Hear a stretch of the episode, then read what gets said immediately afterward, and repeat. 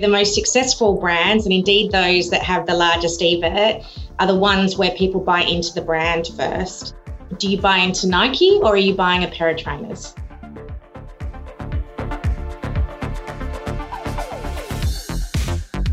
Hey there, James here, and you're listening to the Own the Moment podcast, the show where we explore the complex and always evolving landscape of marketing, advertising, and branding, and try to get to the bottom of what it means to be a truly memorable brand. The Own the Moment podcast is brought to you by Komo Technologies, a self service, complete customer engagement platform that helps you cut through the noise to truly connect with your customers and retain and grow those connections over time. With Komo, you can build and deploy new campaigns, activations, promotions, and programs in days, not months. And our software is used by some of the world's biggest consumer brands, from Heineken to Budget, Goodman Fielder, Foxtel, JLL, Williams Racing, and McDonald's. Learn more at komo.tech. Today's guest is Melissa Hopkins, the Chief Marketing and Audience Officer at Seven West Media recently ranked number four on the CMO 50 list, which recognises Australia's most innovative and effective marketing leaders, Melissa is undoubtedly one of Australia's top marketing executives. Prior to joining Seven, Mel was the CMO at Optus, and prior to that, held a global head of brand and communications role at Vodafone in the UK. For those listening outside Australia, Seven West Media is Australia's largest diversified media business, with an extensive network of brands and products across TV, streaming, newspapers, and online publishing. The Seven Network, or Seven as it's known to Aussies, their flagship TV brand, reaches an astonishing 17 million Australians a month, which for context is as many Australians as YouTube reaches every month. Despite all of this, Mel told me that she was initially cautious about joining Seven, but as she learned more about the opportunity to redefine a category that many saw as having its best days behind it, she couldn't resist the challenge. Mel and I had a great discussion about why TV isn't dying, why mass cultural events are so critical for advertisers, how they will take up the fight to global entertainment leaders like Netflix, and how CMOs can win back their seat at the boardroom table. I hope you enjoy the show.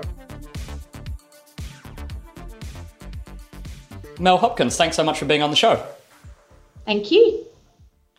Um, Mel, I wanted to start with a maybe a tricky question, but what attracted you to the job at Seven? I read somewhere that you described the industry as a business that everyone knows need to change. For for those that don't spend their days thinking about broadcast media, sort of, you know, what attracted you to the job? Why did you join?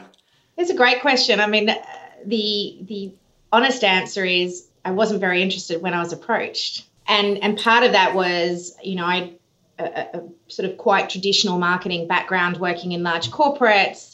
Media is a very different beast. A lot of my peers have either come from sales or trade. I wasn't sure it was going to have the scope and breadth that I really needed in my next role, and I was very happy at Optus.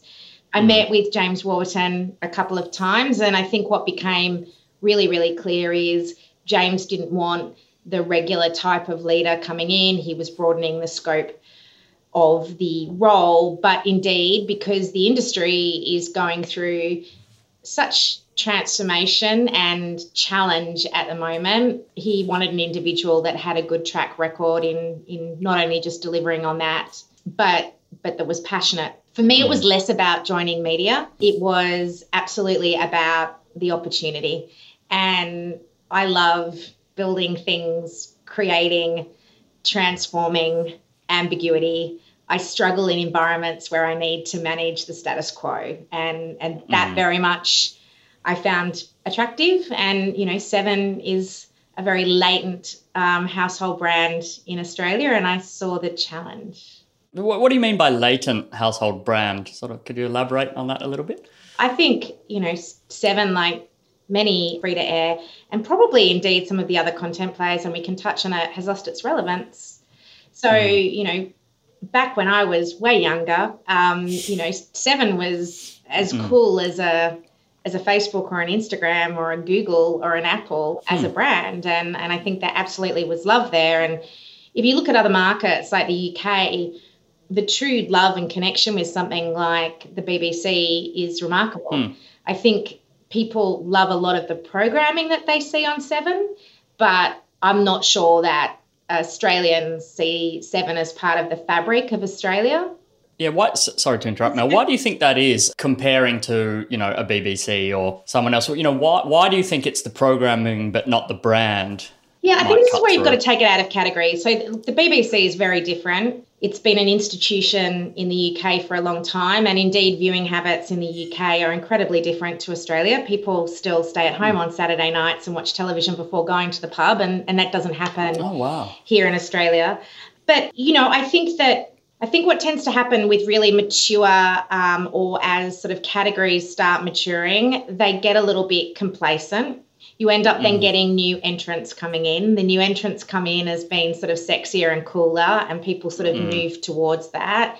And I think you sort of end up being on the back foot a little, I guess, sort of thinking it's about the programming versus the brand itself. Look, if I'm honest, I don't really think there's many content or um, television brands globally that set themselves apart as a brand and market mm. themselves. And that indeed, for me, was the massive attraction of coming here because I want Seven to be seen in the fabric of Australia in the same way that Bunnings is, where it is just mm. a institution. And as much as Bunnings democratizes home renovation, you know, Seven should be democratizing mass cultural experiences, which is what we deliver every day. Mm, that's fascinating because, you know, just like that idea of, you know, the brand rather than the programming being sort of the main thing. I mean, that feels counterintuitive to me. Sort of, can we unpack that a little bit? I mean, and I guess just thinking through in my own mind, you know, is it Netflix or is it is it HBO or is it White Lotus that I'm really attracted to? How do you, you know, think about that? Because again, that for me sounds counterintuitive that the programming wouldn't be sort of the the I guess the driving force behind the brand. Well, I think, um, I think there's a couple of things. So I think the first thing I'd say is I'd challenge you on that being ca- counterintuitive. That's how marketing works. You buy brands. Mm. You very rarely buy right. the product. Right? right? So the most successful brands, and indeed those that have the largest EBIT, are the ones where people buy into the brand first, mm. less product first. So, um, do you buy into Nike or are you buying a pair of trainers? The fact that this industry hasn't even considered that is a is a challenge within itself. I think the other thing we've got to be really open about is, and you know, I'm talking about you know at seven with where we are, is content is not our IP. Our IP is market access. We sell eyeballs for brands that is that is what we do mm. every single day. So it, it's no different actually to probably you know Uber doesn't sell accommodation. It, it, it sells the opportunity for people to go and stay places. It's sort of all of a sudden made market access mm. of um, people getting to choose to have their own personalized experiences. So I think the old thinking is, well, you can't do that. It's counterintuitive.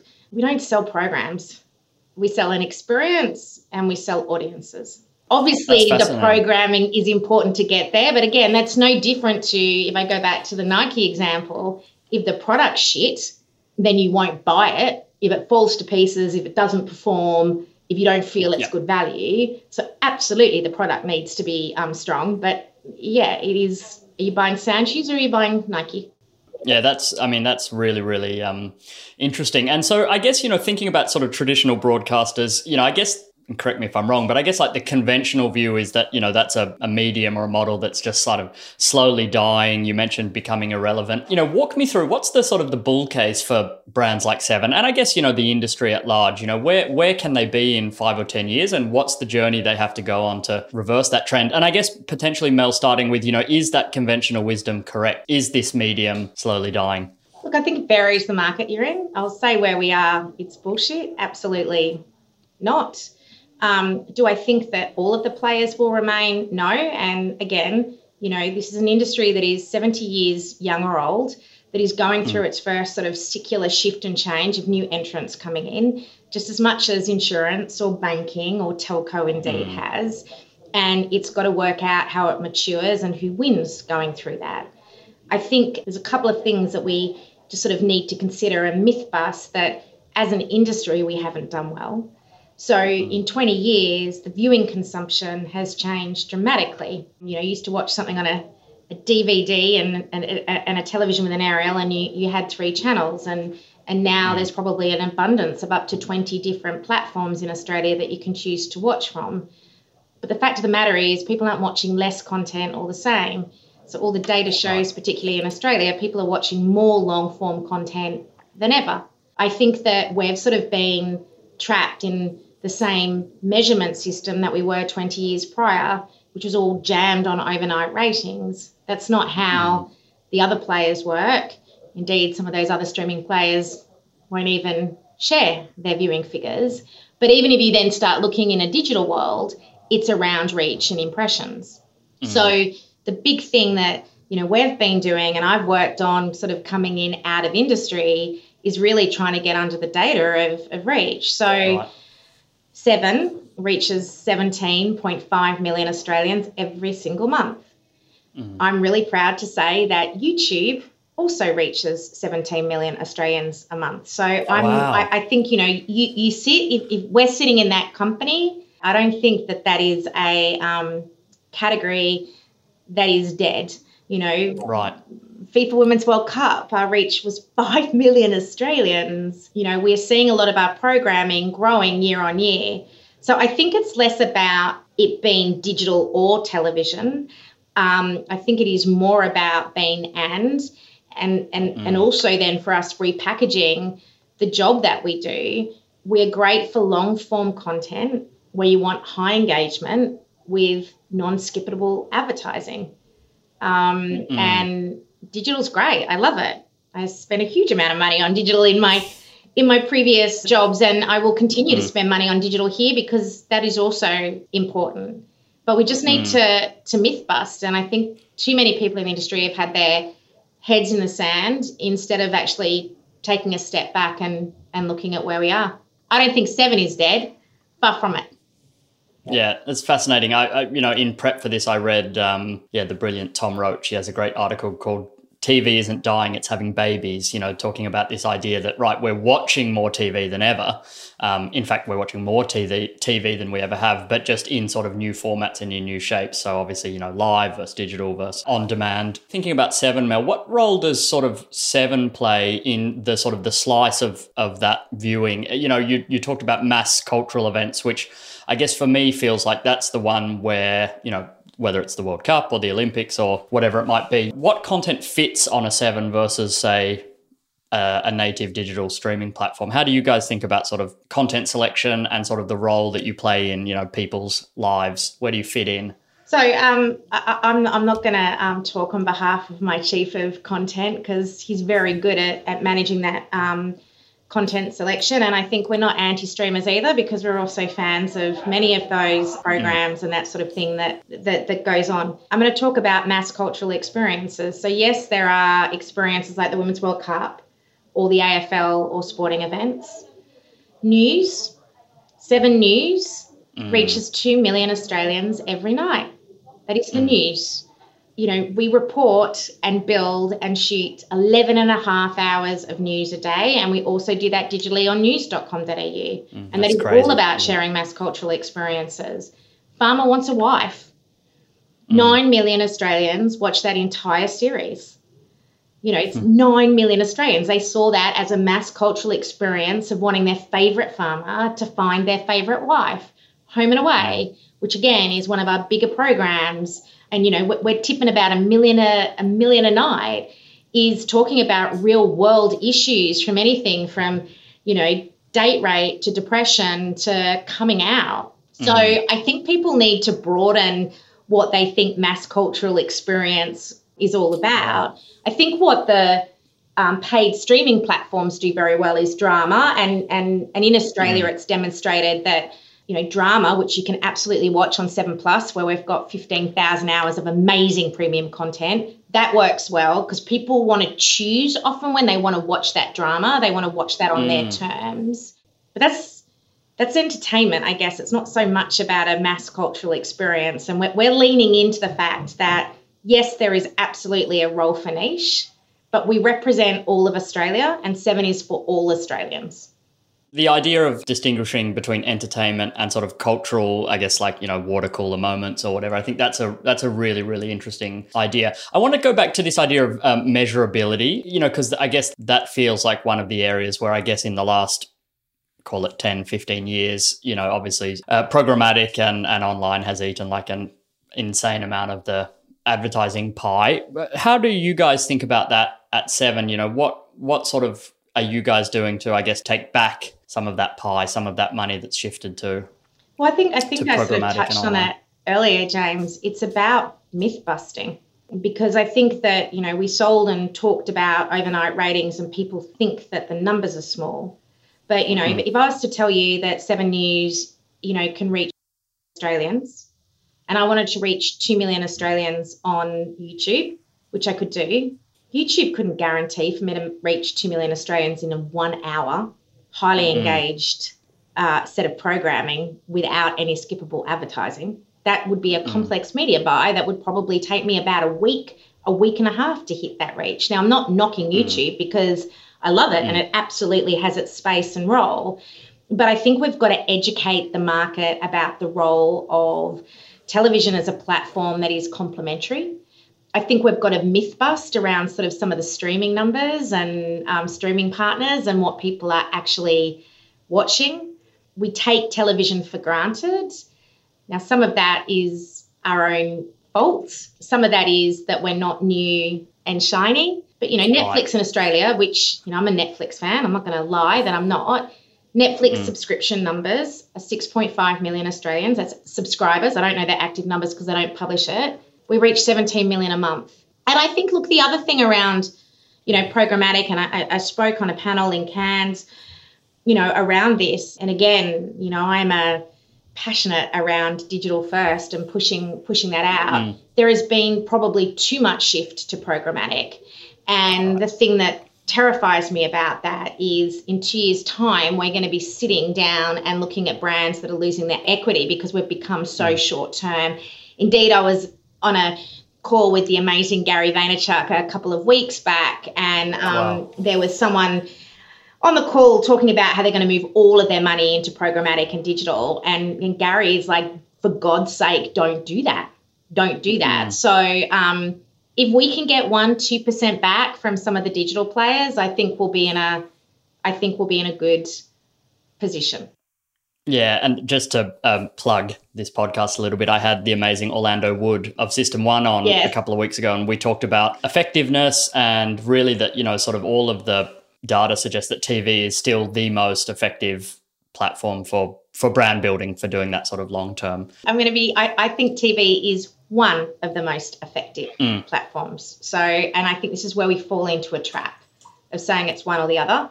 I think the other right. thing we forget about is the content and what you put it. So you you put shit content on TV, it ain't going to build your brand. Of course. You do shit programmatic that irritates people, it's not going to build your brand.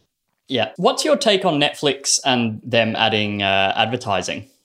Well, I think that it was a surprise, particularly like mm. 10 years ago when, you know, Reed, when they launched, said that, you know, they'd rather die than, than add an ad tier. And it certainly in this Australian market has not proven to be successful. But mm. I think that, you know, you just have to look at their financials. So it's very expensive. It is very expensive developing content, incredibly expensive developing content and mm. not having a really strong revenue stream in there. And you know, I think that the challenge for a lot of these streamers, particularly over COVID, like a lot of organizations where you probably ended up then getting this really massive surge.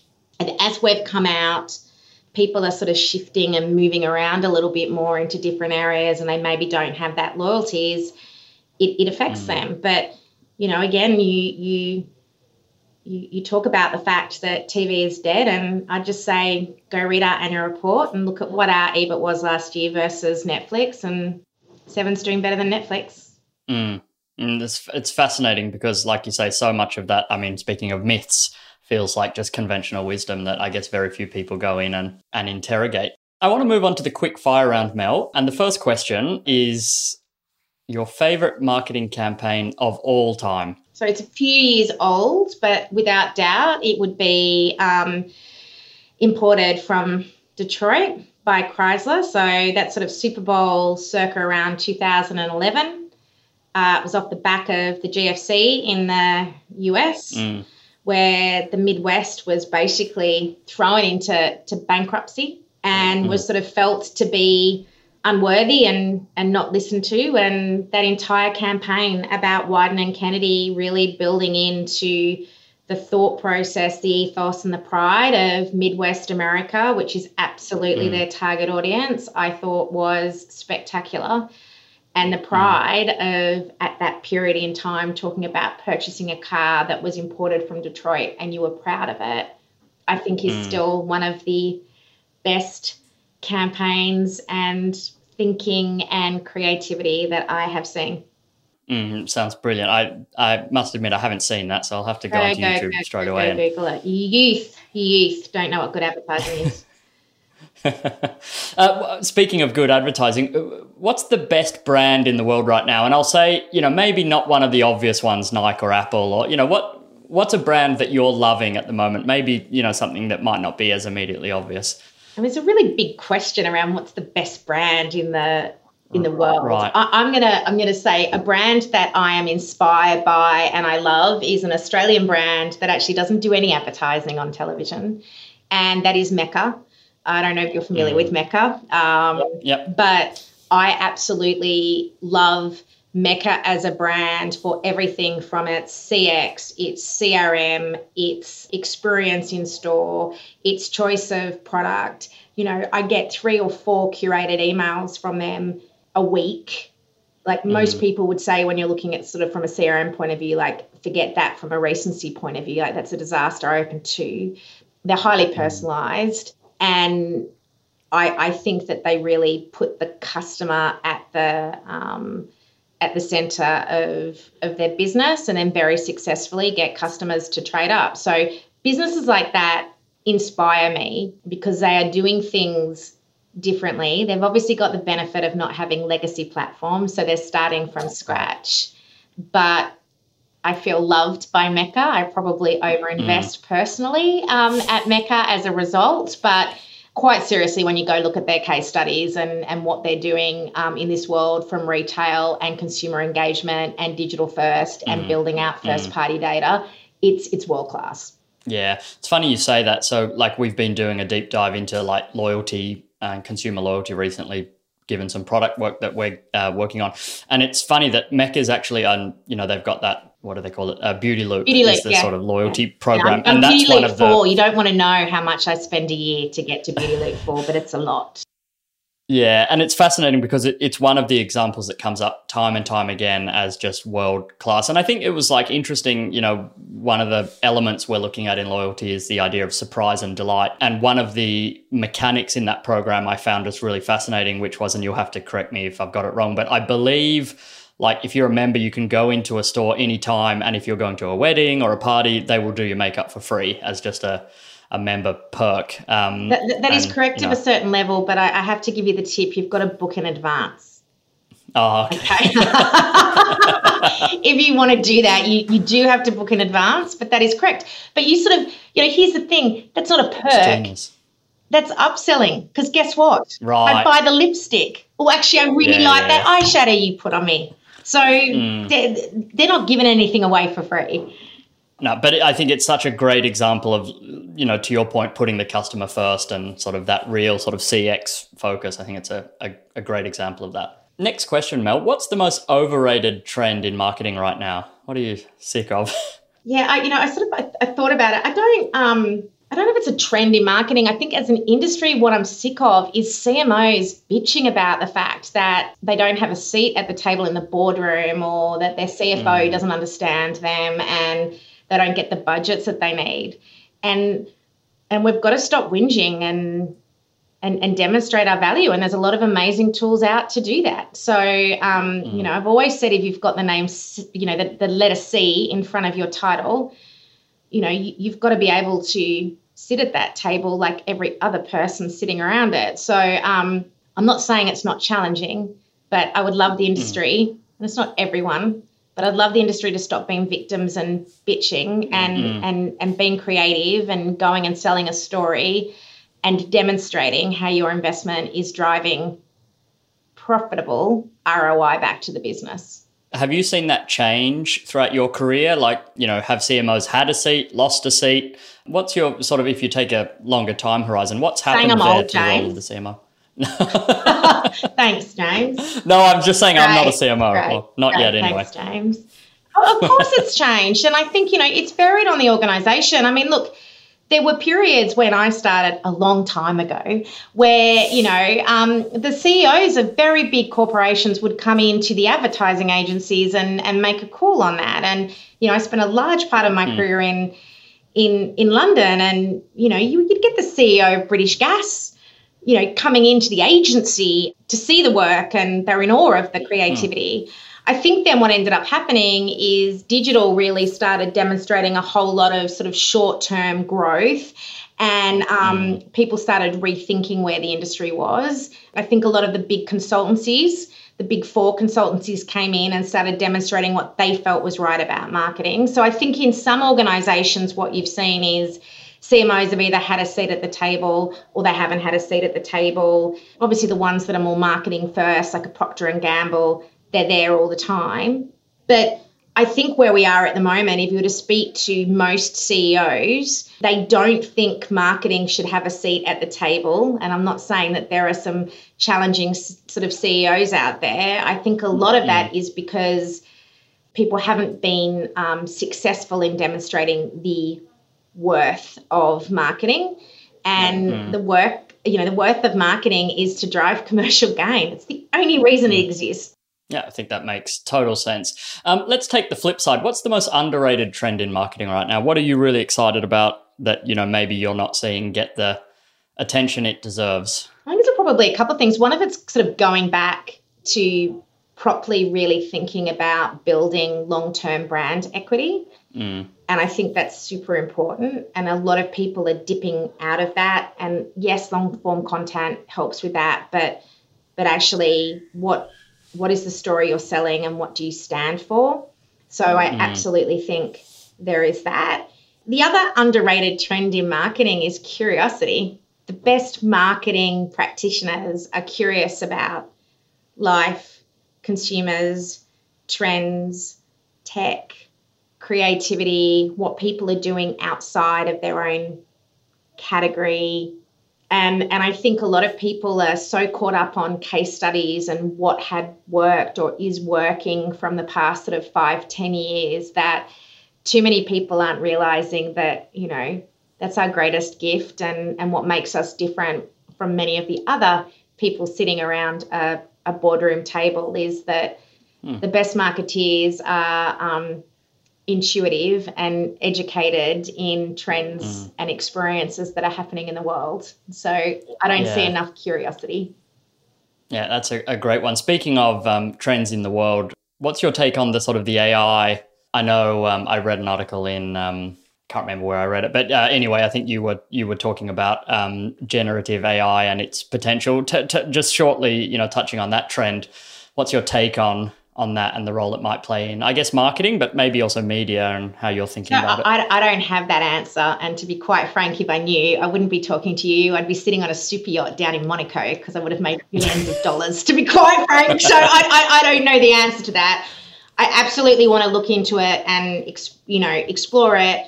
I've made an amazing new hire in Lucio Ribeiro, you know, mm. who studied AI at, at, at MIT. I think we need to be cautious of it but then I go back to things around the fact that, you know, we talk about Netflix serving up personalization. Guys, that's AI. So, mm. you know, I, I, I, I think that um, there's a lot of power in it. I think we've got to be cautious, not running after the next shiny thing. I've always been in these types of sort of new products coming to market. I'm big about testing and mm. and learning and trialing things that are low risk and and we'll do that. So I'm, I'm not sure. Seven is very lucky to be very special partners at south by southwest this october here in sydney first time outside of austin. And i know mm. that there are many many many speakers and threads on that subject matter. So i'll be um i'll be listening. Yeah me too. Last question mel. Who should i have on the show next I would like to propose that you have Tony Bradbourne on the show next.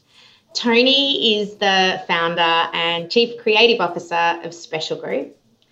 Um, I obviously had an amazing relationship with them at um, Optus.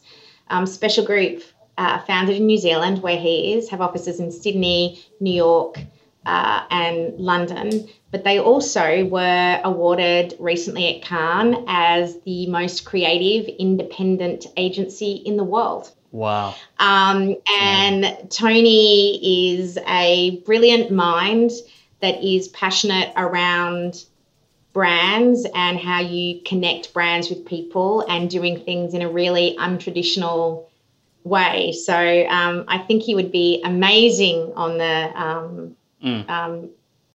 Show next. And if you apologise for inferring that uh, I was old, I may even uh, provide an intro for you. That's the beauty of post production. We'll just edit that right out. um, Mel, thanks so much for being on the show. I really enjoyed that. Thanks, James. Thanks for listening to the Own the Moment podcast.